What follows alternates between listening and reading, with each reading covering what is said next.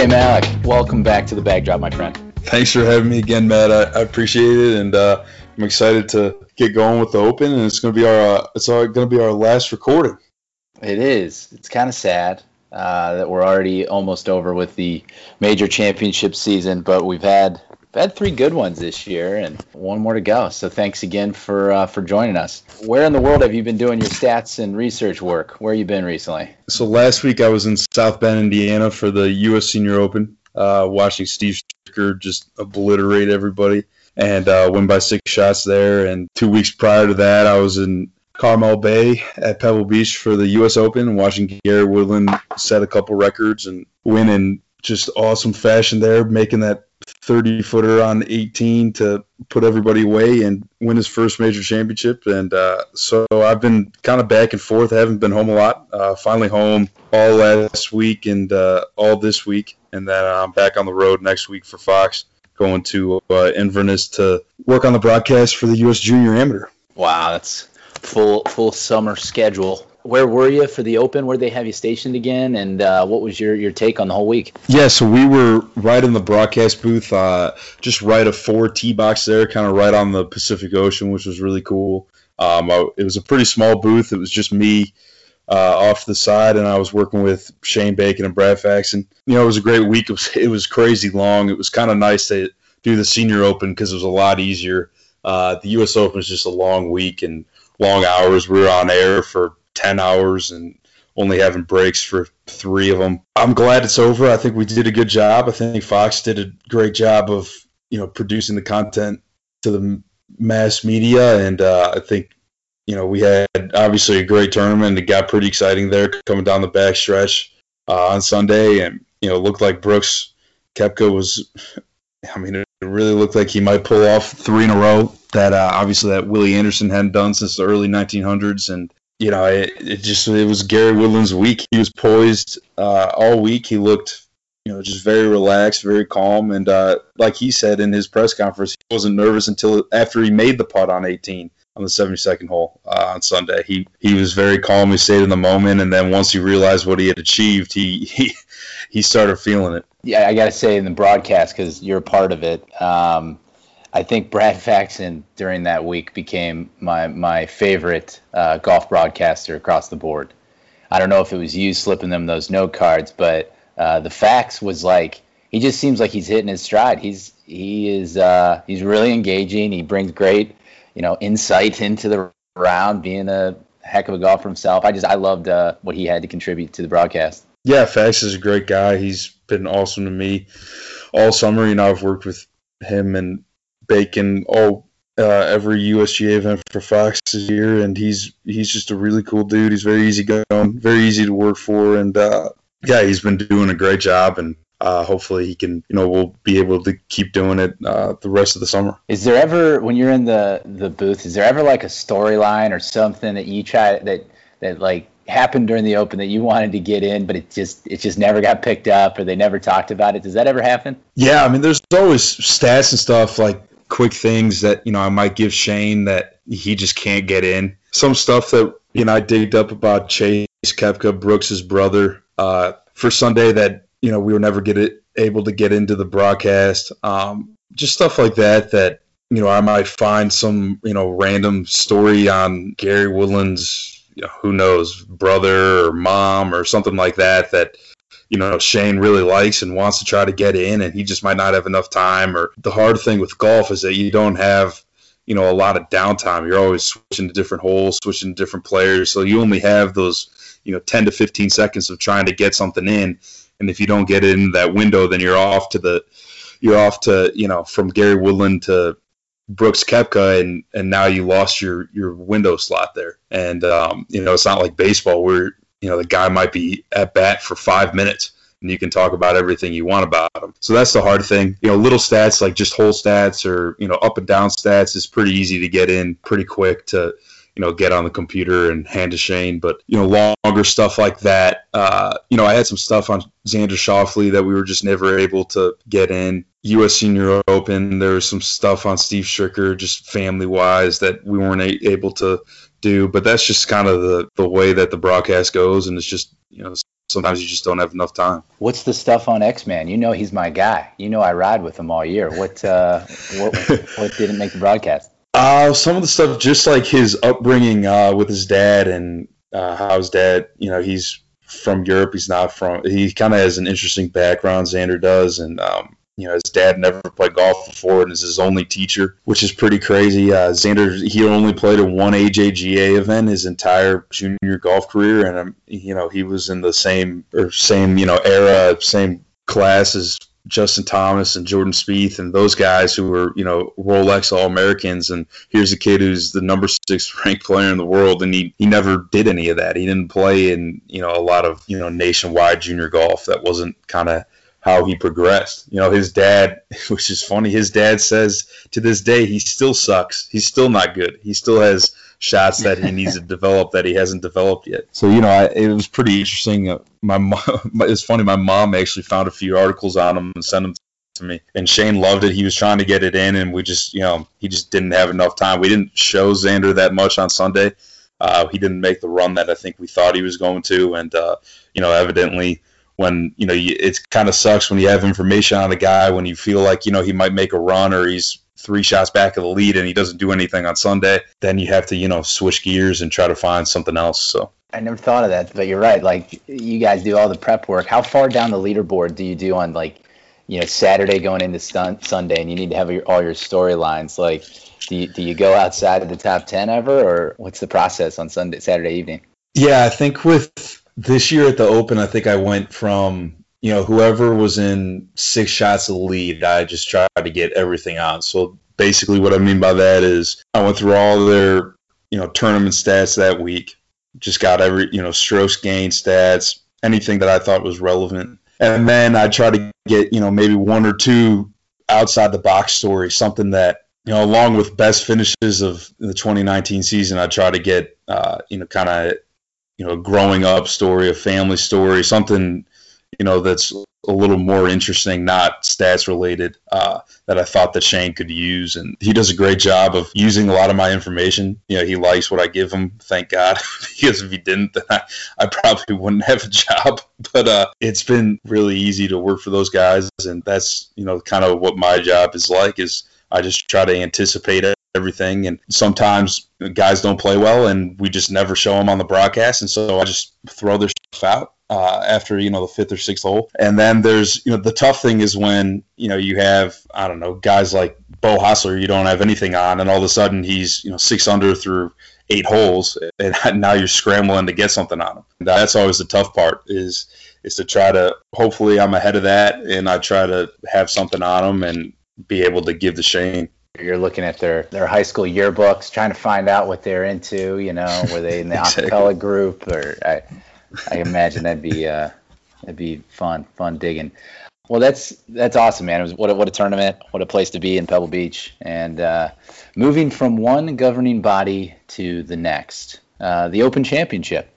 So you're not going to be there. You're not going to be in any booth, of course, but I still wanted you to come on and talk a little bit about the history of the Open Championship, the history of the Open in Northern Ireland. I think that's an interesting piece this year, and then kind of talk through some of your favorite uh, championships from from memory and all the research that you do. Yeah, sounds good. So, you know, we're going to Royal Portrush in Northern Ireland this year. It's the first time that the Open's going to be there since 1951. Uh, it's the second time ever that they're going to be in Northern Ireland. I'm excited. It looks like an awesome golf course. One of my best friends, Phil Johnson, he, he lived in Northern Ireland for an entire year last year and uh, played Royal Portrush a ton of times and is just obsessed with the golf courses. Sent me a ton of links about it, and um, I think it's going to be a great tournament. And you know, there's a lot of history that I think you and I are going to uncover in in this podcast because of just how long you know the Open has been occurring. I mean, it's been going on since 1860, and they've been playing this tournament on golf courses when people thought the world was flat. You know, they were built in the 1500s. So, uh, you know, I think we got some uncovering to do. Yeah, that could probably be its own podcast series if we're going to cover all of it. But, you know, starting uh, the, the foundation of it, you know, the Open itself. It's the old, it, I think it markets itself as the oldest tournament in the world. It's old Tom, right? Goes back to to old Tom Morris of St. Andrews. Yeah, so you know, obviously, pretty crazy history. Uh, the Open first started in 1860 at Prestwick Golf Club, and it, it was held at Prestwick until 1873, where St. Andrews and uh, kind of a rotation of golf clubs took over and they started changing the venues.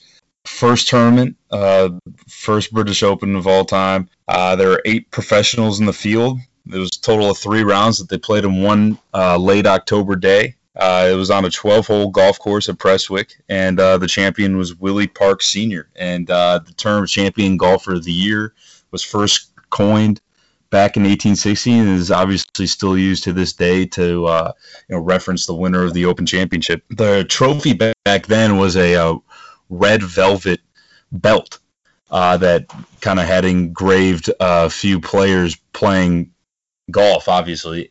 And uh, what was interesting, the initial rule was the the winner of the tournament, the winner of the Open, would be given the belt, and uh, they assumed that no winner would ever, nobody would ever win the tournament three times in a row.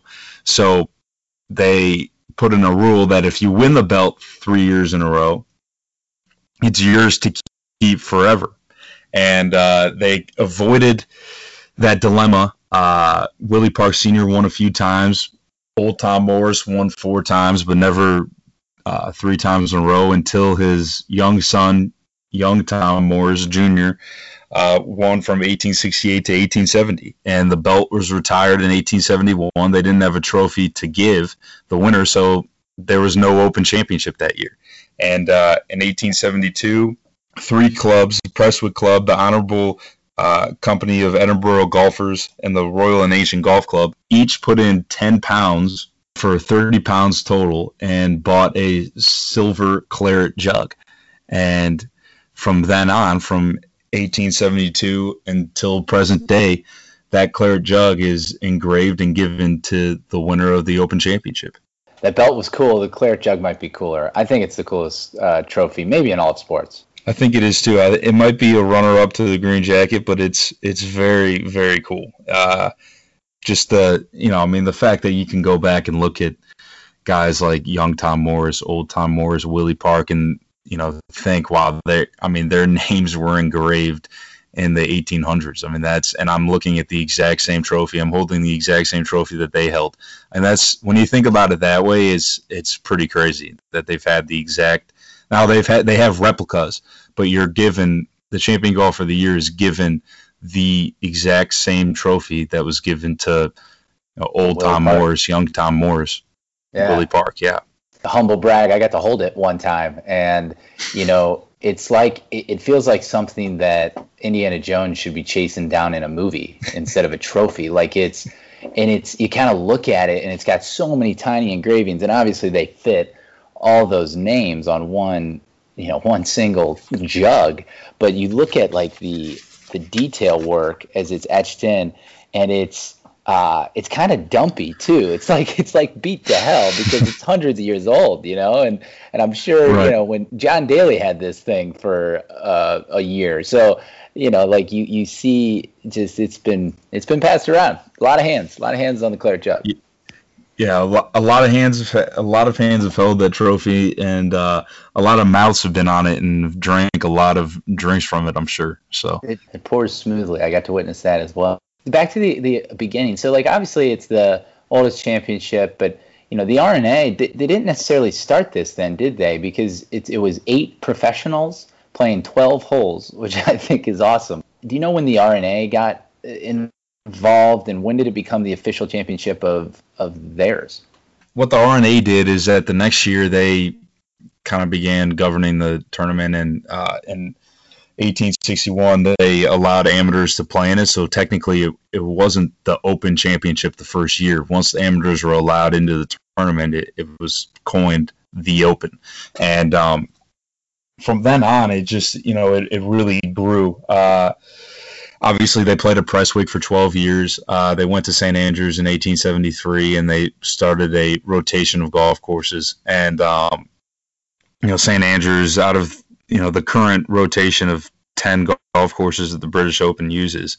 Um, you know, St Andrews obviously is the it's the most famous. It's it's the namesake that you know everybody knows. It's it's coined the home of golf, and you know some of the interesting facts about St. Andrews. I mean, you know, it was built in 1552. I mean, that's when people thought that the world was flat. I mean, that's just unbelievable to think that you know that they had golf at that time, and um, obviously it it's first held the Open in 1873. It's held it 29 times in its history. And, you know, one of my favorite golf stories is the 1921 British Open that was held there. Uh, a young amateur by the name of Bobby Jones from Atlanta, Georgia, played in his first Open championship.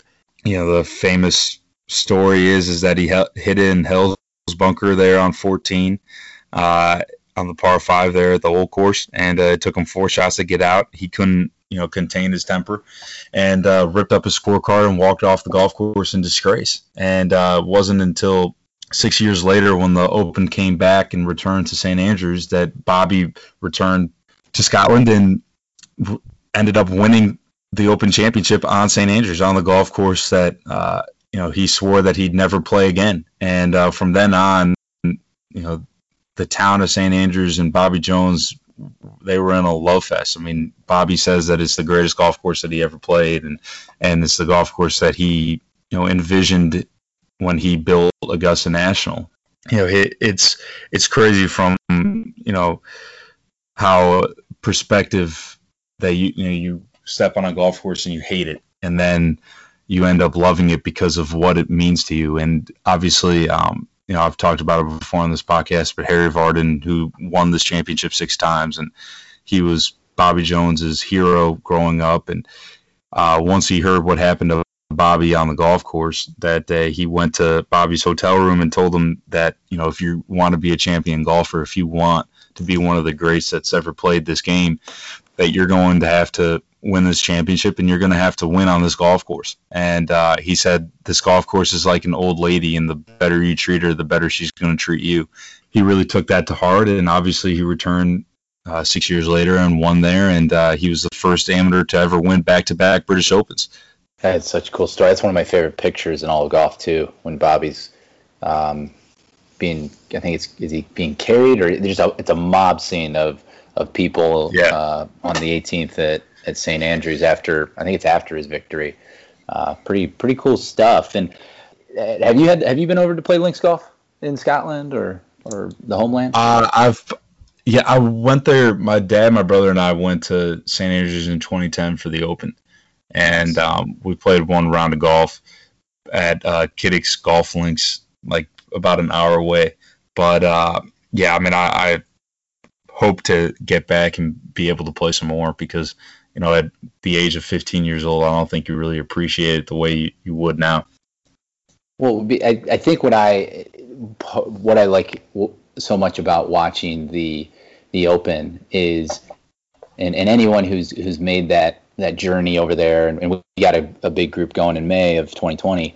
Um, it's your your first visit. It's like it's foreign right? You, you grow up in the United States, unless you had the benefit of playing at the you know National Golf Links or now making trips to Cabot and Bandon and, and the others. This type of golf is, is going to be so foreign to you, and I I love, um, you know, after experiencing that from a personal perspective, and then you hear the stories of what you just shared on Bobby Jones and Ben Hogan and how they hated it. You know, they they really didn't get it because they didn't grow up uh, playing on it. You know, what's that famous Mackenzie quote? Just anything that you're not familiar with, you're going to condemn. And I, I think it's so uh, beautiful in a way that people realize kind of the purity of that game and how simple it was, and it strips away all this other stuff, and it, it, and all you have left is golf.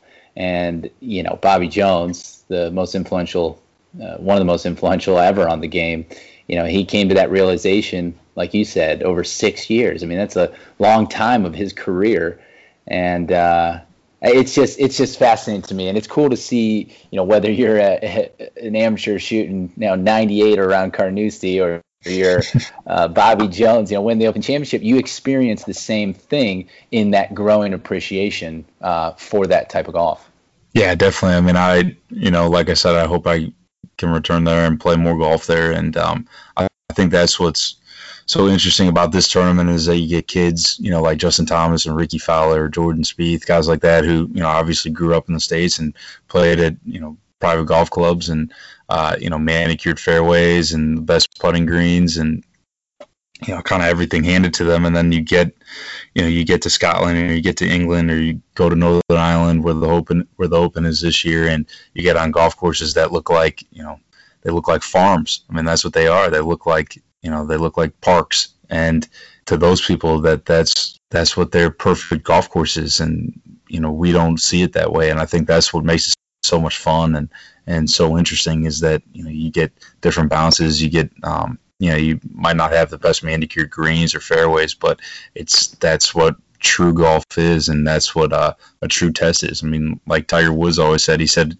he he fell in love when he played in uh, the British Open there in 1995 at St Andrews. He he said he fell in love with it after the first hole. He said he knew that this is what this is what real golf is, and this is the way that the game is meant to be played. It's not meant to be played the way that we play it in the states. Pretty wild, pretty wild. On that that rota of courses, what what's the, what are the oldest that are still in play? Obviously St Andrews, obviously not Prestwick. That one didn't stick in the rota. What what's like the second oldest that still is in the the championship rota? Carnoustie has been in the championship rota forever. I mean, there's some interesting golf courses that you know you've probably never heard of that are that were in the rota that aren't anymore. I mean, Musselburgh Golf Links, uh, which is now a racetrack for horses, or it still was, and it's still an active racetrack for horses, which I think is pretty interesting. Um, you know, it's kind of a place that it's another, it's a non 18 hole golf course uh, that's played around a racetrack, and it's pretty funny. Uh, you know, some of the old videos that you see of, uh, you know, you play a hole and you have to wait for for the horses to come around so you can cross, uh, which is pretty crazy and things that you know you never think of uh, around in the states. But um, you know, Muirfield obviously has held uh, held the uh, Open since 1892. That's the second longest. Uh, to answer your question, by the way. But uh, you know, more golf courses. 1894 was Royal St George's.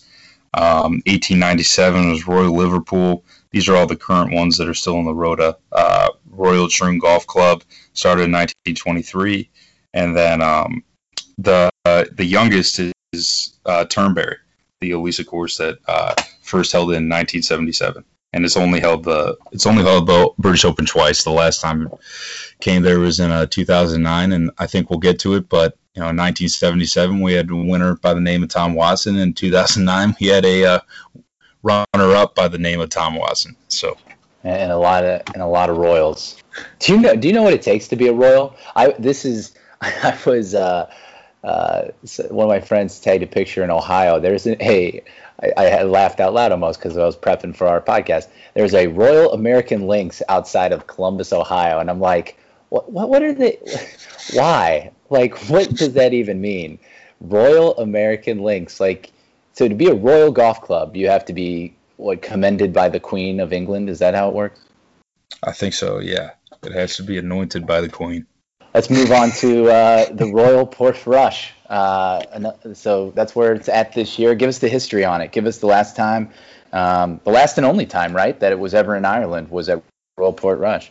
Yeah, so 68 years ago, obviously, and uh, 1951 British Open. It was won by an Englishman by the name of Max Faulkner. Uh, he won by two shots, and just some, you know, quick facts on Royal Portrush. Uh, it's a Harry Colt design uh, like many of the great Irish and British golf courses. Uh, some of those include Sunningdale, uh, Swinley Forest, Wentworth, and County Sligo. Um, he also helped actually design Muirfield, uh, Royal Hoylake, and uh, Royal Liverpool. So he, or not Royal Hoylake, I don't know why I said that, just Hoylake. But uh, we'll just start calling and it he Royal. also designed. Let's just add Royal onto everything. Yeah, Royal Augusta National. exactly. Uh, I think I just have that in my head for now. But uh, and then he designed uh, he designed Hamilton, which hosted the uh, Canadian Open this year, and Toronto Golf Club, which is a phenomenal golf course, uh, obviously up in Canada. And yeah. um, you know, specifically Portrush, it's I think the most important thing to note is that it's uh, it's not as flat as like the typical Scottish and English links are. the greens are pretty wild and uh, they have dunes that are you know up to 15 feet tall that just you know guard second shots and that are pretty blind. Um, I don't think you'll see a lot of pot bunkers as well. I think you'll see more traditional style bunkers, um, and that's kind of just typical on all Harry Colt designs. He didn't have a ton of pot bunkers. He wasn't a fan of those. I think probably for many reasons, but one is you know he'd play golf and he just couldn't stand uh, hitting a perfect drive and having a random pot bunker pop up and you know thinking that he was in the middle of the fairway and he's up against a lip and uh, so he he kind of modeled his bunker style after uh, modern day bunkers. But um, other than that, I think you know I think the weather is always going to play a factor in this tournament. Um, you know, especially up at Northern Ireland where you know for an hour it can be 75 and sunny and then the next three hours it can be 45 and raining and you know you can get it obviously all in one day and i think the weather is going to be a huge storyline in, uh, in this open championship so i played 16 of the holes that we're going to see on the telecast this week because they they redid. I think they had to redo number 17 and 18 in order to get the open back there. Was kind of part of the arrangement, right? Um, which just weren't you know they just they were fine golf holes, kind of quirky, but they weren't in line with the, the championship length and uh, demands of the, the rest of the golf course. But it is. I, I was going to say the same things that that you shared, which is you know, comparative to a lot of the courses in Scotland, it does have a lot of elevation change. You know, kind of some of the holes actually go back in through a valley of dunes. Um, and then there's some par threes that you kind of scale back up them, and the green sites sit on top of these expansive dunes. Like uh, uh, 16 is really exposed to the wind, and you got to hit over this, you know, massive swale of dunes. And it's uh, it's a really, really cool golf course. A scenic golf course too. You know, you get not not as many views of the the ocean, I suppose, because there's a big dune line like right in front of the um, the coast. But it is uh, it's really going to be good television. I mean, um, we just had Lahinch, which is in the Republic of Ireland on the west coast. We just saw that on TV last week, and you know, people just you don't get to see it that often, and it's kind of a shame. Like I wish this Links golf season was longer than three weeks. You know, we get to see the world's best basically play the Irish Open, the Scottish Open, and the British Open, but man, I mean, it's too good. Like this prime season of golf, I, I maybe I'm in the minority, but I'd rather watch that than the 3M Classic at who knows where. You know, like it's uh, it's just it's such cool golf, and this is such a cool golf course. Like I can't, for those that haven't been there, like I can't understate it. It's going to be uh, it's going to be really really fun to watch.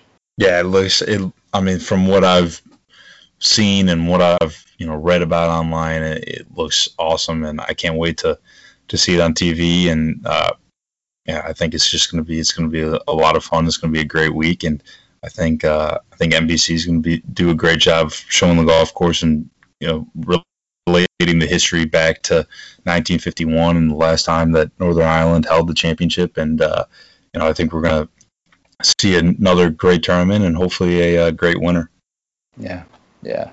We were. Uh, I was talking to um, Kevin Moore, who's a member of New Club, uh, does a bunch of work for us, kind of resident uh, everything guy, I guess. But we um, we were talking about the golf courses up there in Northern Ireland, and there's so many, and there's uh, the people of Northern Ireland are are you know just massive golfers. Like everybody plays, and everyone eh, just knows, and, and the fan base is going to be really appreciative that it's back after all these years. Um, I mean, what what year was it that it was there? 50. 1951. Yep. 1951. I mean, that's such a that's such a massive gap for major golf for a major golf uh, uh, golf country, and I think they're going to be appreciative. We, we were saying though that Royal County Down down the street from Royal Portrush is that's what really turned him and I onto golf course architecture, and you know it's probably the better of the golf course. Obviously, it's ranked number one in the world for a long, long time. Um, I don't know what, why that's not. It has the Royal in the name. I don't know why that, that wasn't in contention. I'd love to hear the factors that they, they look at uh, to select Portrush over a place like that? Yeah, I you know you're asking the wrong guy. I'm not a big golf architect guy. Um, probably it's probably evident, but uh, you know I, I think I think one, you know, a lot of the factors that they have going into tournaments or where they're trying to find golf courses that can host them is whether you like it or not. It's just you know available access, availability of housing and, and hotels, and how you know where they're going to fit you know a thousand people basically, and yeah. you know what towns are willing to accept that. And sometimes I think you know you might go to a golf course that isn't as great as the one that's you know 10 minutes away from you, but you know it's just the access of the golf course and the ability to you know be able to stay right there and to you know have housing and people that you know are willing to give up that kind of stuff where you know even though it's 10 minutes away they might not be wanting to do that yeah the less sexier stuff but definitely factors that probably right. weigh into the, the exactly. R&A's decision on this well let's get, exactly. let's go back to let's go back to some of the uh, the stats and records i mean i know you've been looking at a bunch of stuff like what's some of the um, records within the Open Championship that stand out to you? I mean, I think just like some stories and stuff that I have, or things that you know have always stood out to me uh, ever since I've started learning about the Open is, you know, like in 1953, I mean, Ben Hogan's going for three majors in a row that year, and um, he decides that to be able to have a chance of winning the Grand Slam in one season, the season Grand Slam, is to go play uh, the British Open at Carnoustie, and uh, he had never played in the tournament before. Back then, you know, it cost more to get over there to get overseas than how much you were actually going to win if you in earnings if you were going to win the golf tournament. So he, you know, he hopped a boat with his wife Valerie. They went over there two weeks early so he could get adjusted to uh, the size of the golf ball because back then the R&A made you play with a smaller size golf ball than the USGA did. So mm. he hmm. spent two weeks over there preparing and prepping, and uh, had to play a 36 hole qualifier to get into the British Open, and um, and then from then on, you know, kind of history was made. He ends up winning the golf tournament, and some of the stories that you know have come from those two weeks that he was over there. I mean the the Scots and uh, the UK, they they almost hold him in a higher regard than we do. Uh, ben Hogan, they call him they call him the wee Iceman, uh, you know, just for his stealthy stare and his you know notion of not talking and just being very you know uh, quiet and very kind of in his own world. But um, you know, a few shots that he hit over there, obviously on the sixth hole of the par five, they renamed it Hogan's Alley. Um, if you don't know the hole, it's a split fairway. They have bunkers right in the middle, and uh, the right side of the golf hole, it's very open, uh, much safer side to play on, and the left side is about 15 yard wide fairway strip that you need to land your bunker, or sorry, you need to land your tee shot in between the middle bunkers and uh, the left out of bounds stakes. And uh, you know it's pretty tough. A lot of people just you know, even though they're trying to hit it down that strip, that they'll flame it out to the right. And uh, Hogan decided because if he cut the corner, he'd have a, a, much easier, and much shorter second shot into the par five. He decided to go down the left side all four days, and all four days he hit it right in the middle of the fairway. And um, so they renamed it Hogan's Alley. And then one of my favorite stories is on 16 there, par three, about 205 yards and uh, he had a three shot lead at the time. And one of the American broadcasters that came over to do the radio show uh, went up to Hogan and that, told him where he stood. Hogan got up on the par three with the wind whipping right from uh, left to right and struck a three iron about 20 feet from the hole. Looked at the reporter and said, "Okay, you can go in and uh, do your broadcast now. This thing's over."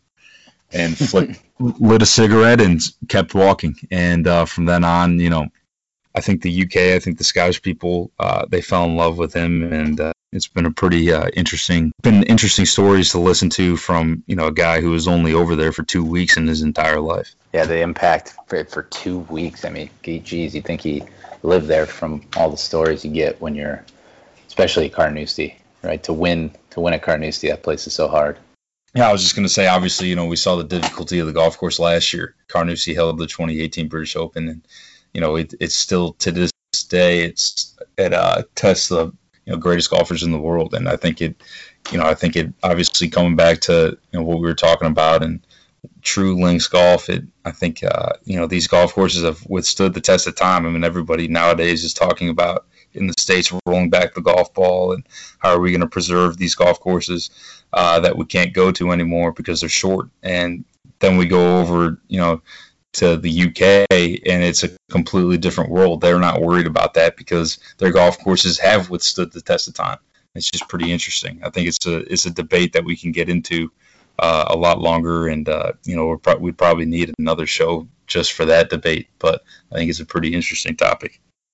There's there's so much to, to learn from just our, our contrast of the way they look at golf over there versus our golf, and um, you know I, I obviously have been deeply inspired by the links golf culture and uh, you know it's, it's got me to start new club and, and all these other uh, revelations, I'll call it, in, enjoyment of the game of golf. But you know, not that it's even better or worse in a lot of ways. I just think it's it's really thought provoking to think about why. You know, what why do we get so upset that our US Open is, you know, being won at 12, 15 under when they don't care. You know, they're going to hold it at St. Andrews and fans are going to love it even if someone is 2 under or 20 under. So it's it's uh yeah, it's it's really interesting to me of how they they view it versus kind of our our conventions here. Yeah, definitely. I mean, they you know, like you said, they don't really care what the winning score is. They just want to have a well ran tournament and um, you know for the players to be tested. And sometimes you know the weather comes in and and that's what they rely on. And sometimes the golf course just plays really tough. The Scottish people, one of my favorite. So my college roommate is from uh, Stewarton in Scotland, and uh, he he always gets irritated when I call it the British Open um, because it's the Open Championship. He likes to remind me. That's that sums right, up exactly. Scotsman for you. What other favorite? What other favorite Open Championships stand out to you in terms of uh, historic value? Yeah, I think historical value. I mean, obviously we talk about them a lot, um, and you know, worth doing so. But you know, Mr. Palmer, Arnold Palmer, he decided to go play the British Open in 1960 at St Andrews. Uh, he had just came off winning the 1960 Masters and the 1960 U.S. Open at Cherry Hills, and uh, wanted to try to contend for this thing that he and his uh, his buddy, his sports writer buddy Bob Drum, had called the Grand Slam, and they wanted to to try to achieve this. And uh, Bob Drum told him the only way you're going to achieve it, buddy, is if you go over there and win the damn thing. So Arnold hopped on a boat with his wife Winnie and went over and to St Andrews and uh, lost the tournament by a shot to Kel Nagle, the Australian, and uh, but came but loved the tournament so much. And this is a time, you know, Hogan hadn't been over there for seven years. Americans were weren't going over to the British Open to play. Uh, like I said before, you know, it costs more to get over there than you would win if you won the tournament. Um, you know, guys just they didn't see the historical value back then. They didn't really care about the tournament, and um, you know, they felt like we'll just stay here. We'll play the three majors that are here. And you know, back then it wasn't really even referred to as a major championship. It was the, it was just the British Open. Arnold changed that pretty quickly. He obviously, uh, you know, went over there in 60, comes back over in 1961, wins the tournament two years in a row, 61 and 62, and really kind of put the tournament on the map. Uh, you know, Jack Nicklaus started going over there in 1962. Uh, he won his first Open Championship in 1966 at Muirfield. Uh, obviously, a three-time winner, uh, winning the winning at St Andrews in 1972 and 1978. You know, and Arnold, like he has done or had had done so many times in his career, he kind of revived the British Open, and Americans started going over there, and you started seeing bigger fields, and that's when it started uh, becoming, you know, more and more referred to as a major championship. The Arnie effect still being felt. He's done a lot. Is there a personal uh, favorite you have of the Open? I mean, you, there's so many terms. I mean, you can go through 1977, the duel in the sun um, at Turnberry with Tom Watson and Jack Nicklaus, and both of those guys shooting 65 on Saturday. Tom shooting 65 on Sunday, and Jack shooting 66 to lose by a shot. Um, you can go to the, you know 1970, 1979 Open Championship. You have a 22 year old uh, Seve Ballesteros at the Royal Lytham in St. Anne's Golf Course. Um, you know, the famous 16th hole there, the famous photo of him dropping the ball in the car park. Uh, ended up making birdie and winning the championship beca- and, um, you know, becoming the youngest winner since young Tom Morris of the Open Championship. Um, you can go through, you know, the, just I mean, you know, just off the top of my head, I mean, there's you know golf tournaments that the British Open held that are just been unbelievable. A lot of them have to do with Seve, uh, the 1984 Open in St. Andrews. Uh, Tom Watson was coming down 17th hole, middle of the fairway, and ran a two iron over the back of the green and up onto the uh, you know right up against the wall there behind the 17th green. And uh, Seve, meanwhile, was making birdie on the 18th hole at St Andrews and having that iconic fist pump.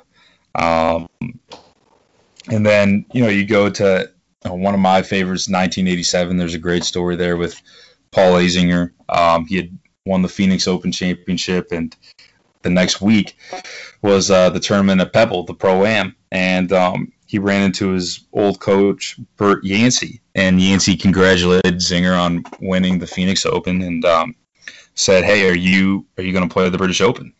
And Zinger kind of laughed and said, "I'm not going over there. I mean, why would I go over there? Uh, you know, I've never been over there before in my life, and I, you know, I don't want. I, I'm not. Ha- I don't have a lot of money right now. I'm not going to waste anything on that." And uh, Yancey looked at him and said, "Son, you can win all the Phoenix Opens you want, but if you want to make history, you got to win a major. And by not playing in the Open, you cut yourself out of 25% of those majors." And uh, Zinger said the next week, he booked his ticket to Muirfield and uh, for the 1987 Open Championship. And uh, Zinger had a crazy week that week. I mean, he was leading after 36 holes and 54 holes. Uh, obviously, the first Open he was ever playing in. Came to 17th hole. He had a two-shot lead. He bogeys 17 and 18 and uh, loses to Nick Faldo by a shot. Uh, that was the year that Faldo had his famous, you know, 18 pars on Sunday. He won his first of three British Opens that year because, you know, Azinger kind of gave him a little bit of a gift. And uh, Zinger said that there's this famous picture of uh, him standing in there uh, on the 18th green watching Faldo get the trophy and. in Zinger's face, you can tell he's just so red and so pissed off. It's uh, it's pretty iconic. but it just shows. But it also shows you. It shows you, which is crazy. Is you know this is from a guy who you know three months earlier didn't even have the British Open on his radar, and now he's you know he understands what it would have meant you know for his career and you know his legacy basically is if he had been able to pull that off. That's a really good one. And then when when Zinger and Faldo in the booth together, I'm surprised we didn't hear about that story more. That's pretty pretty darn good. I'm sure um, Faldo tried to bring it up, and I'm sure Zinger shut it down pretty quick. Those are all really good, and uh, so I got I got a favorite Open Championship, and maybe not. You know, the history books may not remember it as as well as I will, but I was a freshman in college, uh, just started on the team at University of Akron, and a fellow Ohioan by the name of Ben Curtis was he made it. He was in the tournament for Royal St. George's. And the reason we knew Ben is he grew up playing uh, junior golf with my brother, Michael, and it, it, he was just a talented golfer. You know, he didn't look like much. It wasn't like he was this, you know, phenom by any means. And he entered the field at 196th in the world. And as a first time debut, he uh, he wins it. And that Sunday was nuts. I mean, for for us personally, just like being a fan of his and watching, you know, from home in Akron, Ohio, his round itself was nuts. I mean, he was six under through eleven, but then four over in his next six, and you could see, like, I think he left. He left like he was just striping the ball, and he left like four putts short in a row, but not like you know short short. When you leave putts, if you're hitting a ten footer and you're three feet short, you know it's nerves. And that's what he started doing. And he did right the ship. And I remember that 10 footer he made on 18 for a 69 yeah. was like, wow. You know, the guy, he, he was leaving all his putts, putts short and he finally just said, I'm going to knock this in. You know, that it was, it was awesome. I, that was, that's probably my most memorable is that year. you know, I know Thomas Bjorn kind of had it won and some people say he tossed it away, but, but Ben being like, being a first time winner at 396 in the world. I actually think there yeah. was a story about an 80 year old woman who put 40 pounds or something on on him that week, and he was 750 to one odds to win. Uh, that was that was one of my favorites. I always I always go back to that one for a smile. But yeah, I mean he was you know he was the first player since Francis Ouimet to win the uh, you know win the first major championship he ever played in. And um, you know Keegan Bradley joined that group in 2011 at the Atlanta Athletic Club when he won the PGA. But uh, yeah, I mean the Ben story is pretty crazy. I remember when he made that putt on that par putt uh, on 18, like you said, and uh, Curtis Strange, obviously, you know somebody that I'm pretty close to, and he was doing the broadcast at that time. And when Ben made the putt, Curtis said, uh, "Well, he's not going to win this week, but uh, great, you know, great finish and great start to his career, and you know, hopefully he can, uh, you know, build on this for the rest of the year and build some momentum." And then all of a sudden, you know, Bjorn leaves the two bunker shots in and um, you know makes triple, and it was just it was a crazy ride. I mean, I remember, you know, my dad was Ben's agent for a long time, and uh, at that time he was working for him, and uh, I remember my dad called my mom and said, uh, "You remember that kid Ben Curtis that I signed a couple years ago?" And she's like, "Yeah."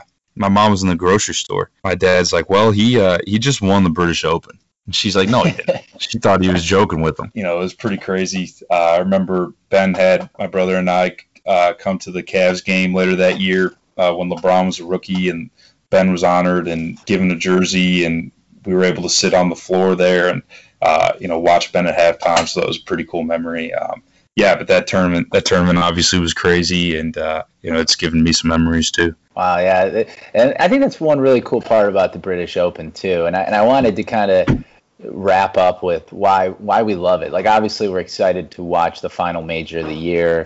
Um, but another reason that I think it's so so unique is it has a lot of repeat winners. I know you shared that with me a while ago. It's isn't it the most repeat winners of any major championship? Uh, yeah, 28 multiple winners have won. Uh, you know, obviously Harry Vardon won six times, and then the, we've had three five-time winners: uh, Tom Watson, James Braid, and Peter Thomson. And multiple okay. guys have won four. Uh, Tiger, Jack have won three. Um, so you know, just the list goes on and on. Yeah, and it's kind of like the because of the conditions, the similar golf. Maybe it suits a, a game if you can get that that type of game in play. And, um, but but I but even with those repeat winners, you know, more repeat winners than, than any other major. But uh, you then you have the um, the dark horses that always kind of rise and are in the mix, and it makes for a really unique storyline, I think, versus you know. Uh, occasionally, I guess that does happen in a, a U.S. Open. Um, you rarely kind of see it at the the Masters and the uh, the PGA. I, I, maybe I'm speculating, but I kind of feel like that is kind of true, where you do end up seeing some unsung heroes kind of pop up on the leaderboard on Sunday. Yeah, I mean, like you know, we just mentioned Ben Curtis, and then the very next year in 2004, Todd Hamilton won you know, another unknown American player. You know, he defeated Ernie Els in a playoff. You know, it's just pretty crazy to go back through the list and see guys that, you know, like John Daly won in 1995. And not saying that he was a no name, but at that time in his career, he hadn't done anything, you know, since he won the 1991 PGA. I think the Open and the PGA have given some obscure winners. I think the U.S. Open it kind of it kind of weeds everybody out, um, and the Masters I think it's just because of you know it's on the same course every year. So if you haven't you know been playing it at least three or four times, you know you're just not going to be suited to the golf course uh, unless you're you know like Jordan Spieth, who yeah. obviously is you know looks like he was born to play that course. But uh, you know other than that, I think to get over the lure of the Masters and to understand the golf course, you got to play that place a couple times. But uh, I think that's what's so great about the Open is that it's really you know able to withstand the elements and um, you know I think the biggest thing with the British Open is uh, what side of the draw you're on. I mean, if you get a good draw, you know, it just all depends on the weather. If your draw is okay, then I think you're going to be there on Sunday. If it's not, then you're going to have a really tough time clawing your way back and uh, trying to get in the mix. I think that's, you know, it's shown over the last, you know, 20 years, the guys who have been able to avoid the bad weather those first two days have been right there on Sunday. The history, the conditions, the rota of courses, you know, the other things I love are are the fans. You know, they appreciate good golf. Uh, they they appreciate good golf shots, not not just like getting close to the hole. Like it's how you do it. Um, I think this is something that if, if you're watching the telecast, you'll kind of, you know, if, if someone throws a ball up in the, the air in the U.S. and and uh, any any PGA Tour event, and they stick it, you know, uh, like the fried egg likes to call it the dartboard tour. They just stick it right next to the hole. You know, everyone goes ape shit throwing beers. But over there, it's like they understand the golf course and kind of how it's supposed to be played. But they like to see creativity. They like to see you know balls being flighted if you're uh, into the wind. They like to see balls being launched if they're downwind and trying to take advantage of that. And and they applaud for those kind of strategy elements, which is such a subtle thing. But um, I I haven't seen any of the Open championships live, but I was at an Irish Open and I, I the murmurs amongst crowds like they talk about that stuff and they talk about the conditions and they talk about you know what what side of the hole feeds in. And if someone plays it to that side of the hole uh, they applaud it. It's just a, a, bit more educated honestly but i think it stems from them being golfers them being players people that you know uh, have clubs in their hands and like to support people that, uh, that that do it the right way yeah, I mean, I think you know here at tour events and stuff, a lot of those people that you see in in the crowds are just you know they're just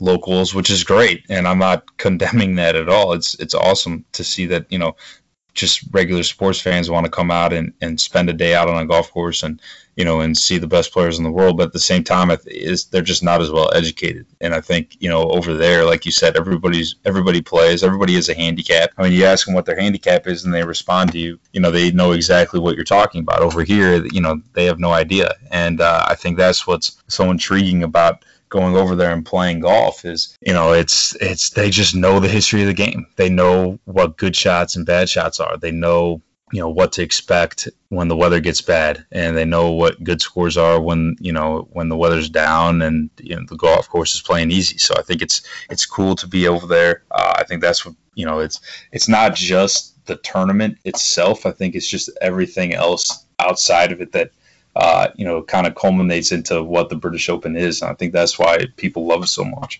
Last reason I love the Open coffee golf.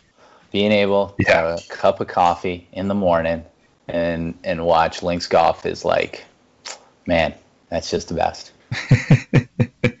I agree. It's great. It's great to be able to wake up at you know seven o'clock and the leaders are already on the back nine. It's kind of cool, and uh, and then you're able to you know not waste time watching golf, and you're able to go play golf. So it's it's it's yeah. fun to do that. All right, that's uh, it's kind of wrap up with our 2019 Open Championship picks. Who who was who won the the U.S. Open? I can't even remember. I know I did, and I had Tiger that week. You went with Brooksy, didn't you?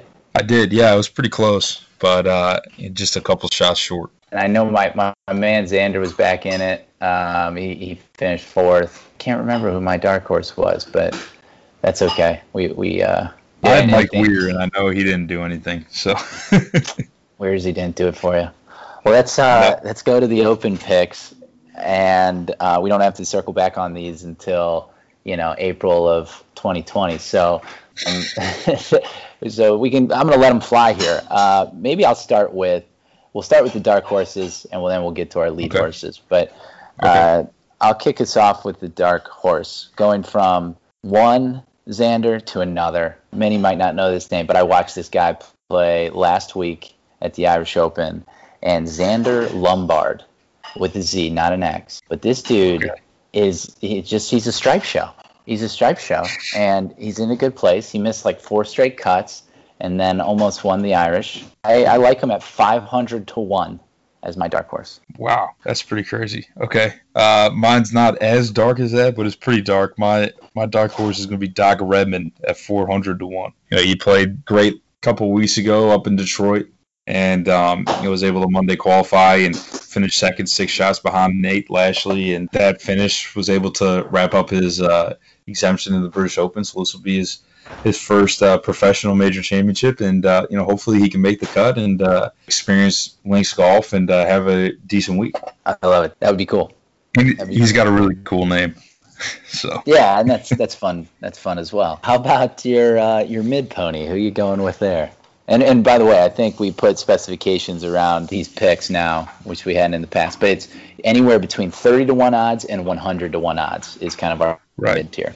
So my my mid pony, sixty six to one, is going to be Tony Finau. Yeah, he's missed a couple cuts in a row now, but I feel like he's had so much experience in major championships, uh, so much good experience. Obviously, being in the final group at the U.S. Open last year, um, being in the final group this year at the Masters. I think those are all you know positives he's taken away from, and uh, he's got a great ball flight over there. He's very, you know, penetrating low. He's a phenomenal ball striker, good driver of the golf ball. You know, I think he can if he's able to, you know, be like I said on the right side of the draw and be able to, you know, just hit a lot of greens and kind of be the steady player that he is, I think we could see a, a really solid week from Tony. I like that. I like that. I I've added him to plenty of my lists. I like rooting for that guy. My picks are typically emotional. It's just people I like rooting for. So my mid pony, I was gonna go with Gary Woodland. I just think more stingers the better. You know, we just had our member yep. guest called the Stinger. They're a lot of fun to hit. These are some of the best to watch. But I'm fading on. I'm not gonna. I don't know. This last week, I, I'm pulling it to heartstrings now, and at 50 to one, I'm going with GMAC, or as my friends like to okay. call him, G Millions. Graham McDowell. He gave me okay. he gave me and my co-founder Mark a shout out on uh, Cameo, and I'm just riding with them from here on out. Home hometown guy, hometown guy knows the course probably yeah. better than anybody. Fifty to one has been grinding to get into this thing, and now he's there. I think he's the kind of guy like between Darren Clarke, Rory McIlroy, and Graham McDowell. I don't know what it is about Graham, but I feel like the others are gonna and I don't know what Darren's game's looking like. I think he's a thousand to one or something. But but Rory to me, I I mean obviously Rory's so stinking good, but when it comes to like playing in front of his home fans, something tells me that he cares too much, which means he gets you know nervous. He's dealing with emotions that the rest of the field might not, and I just think Graham's going to handle that a little bit better and uh, and manage his game a little bit better. So at fifty to one odds, I'm going with Graham McDowell. Yeah, I mean, I think you know you brought up a good point. I think when Rory puts pressure on himself, you know, I think we see him, you know, where his game kind of fades. I mean, the most you know apparent point I think is at the Masters. I mean, every year he goes there trying to finish the career Grand Slam, and he, you know, he just doesn't achieve it. You know, last year he was in the final group with Patrick Reed and shot 75, and you know, I think he, or sorry, 74. You know, I think we see when he puts a lot of pressure on himself and tries to achieve something, you know, that's a pretty big deal in our game. You know, he just doesn't he doesn't have that freewheeling ability like he usually does. You know, obviously Graham grew up there. Uh, Rory shot 61 there, you know, at Royal Portrush when he was 16. But you know, it's a little bit of a different golf course than when he than 13 years ago. So uh, you know, we'll see. We'll see what happens. But I, I like the Graham pick. I think.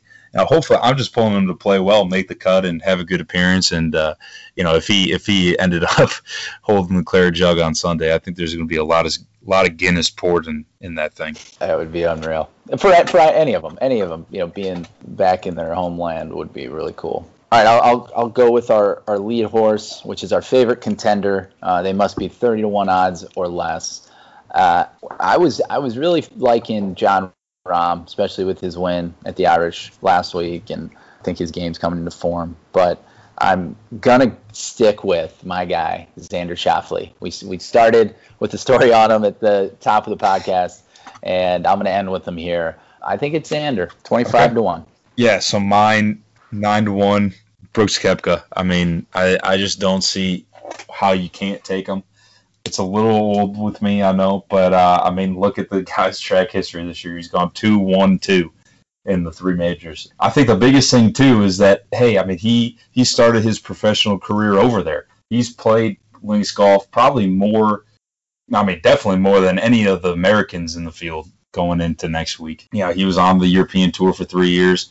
That's where he got his professional start. You know, his his game suits that kind of golf very, very well. You know, hits it a mile, obviously, but you know, very accurate, uh, great iron player, good short game. So I think he, you know, I think he's gonna obviously be right there. I mean, these are the tournaments that he lives for, and you know, you can't count him out when we, you know, major championship week comes around, and I think he's going to play very solid. Uh, I'd be shocked if he's not right in the mix on Sunday, and uh, you know, we'll see. I, I think it'd be pretty crazy. Honestly, I think he's gonna, you know, he's gonna win this year and then uh, go to the Masters next year and finish it off as a career Grand Slam. Just a short story on on Koepka that has to do with Scotland.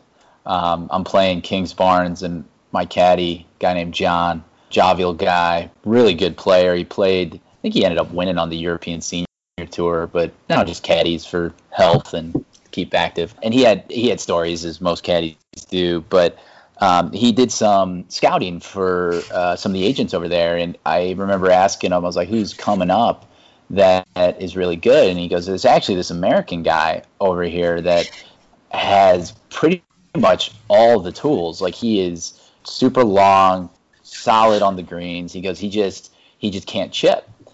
and and I go, uh, do you think you think he'll figure it out? And it was Brooks Koepka, of course.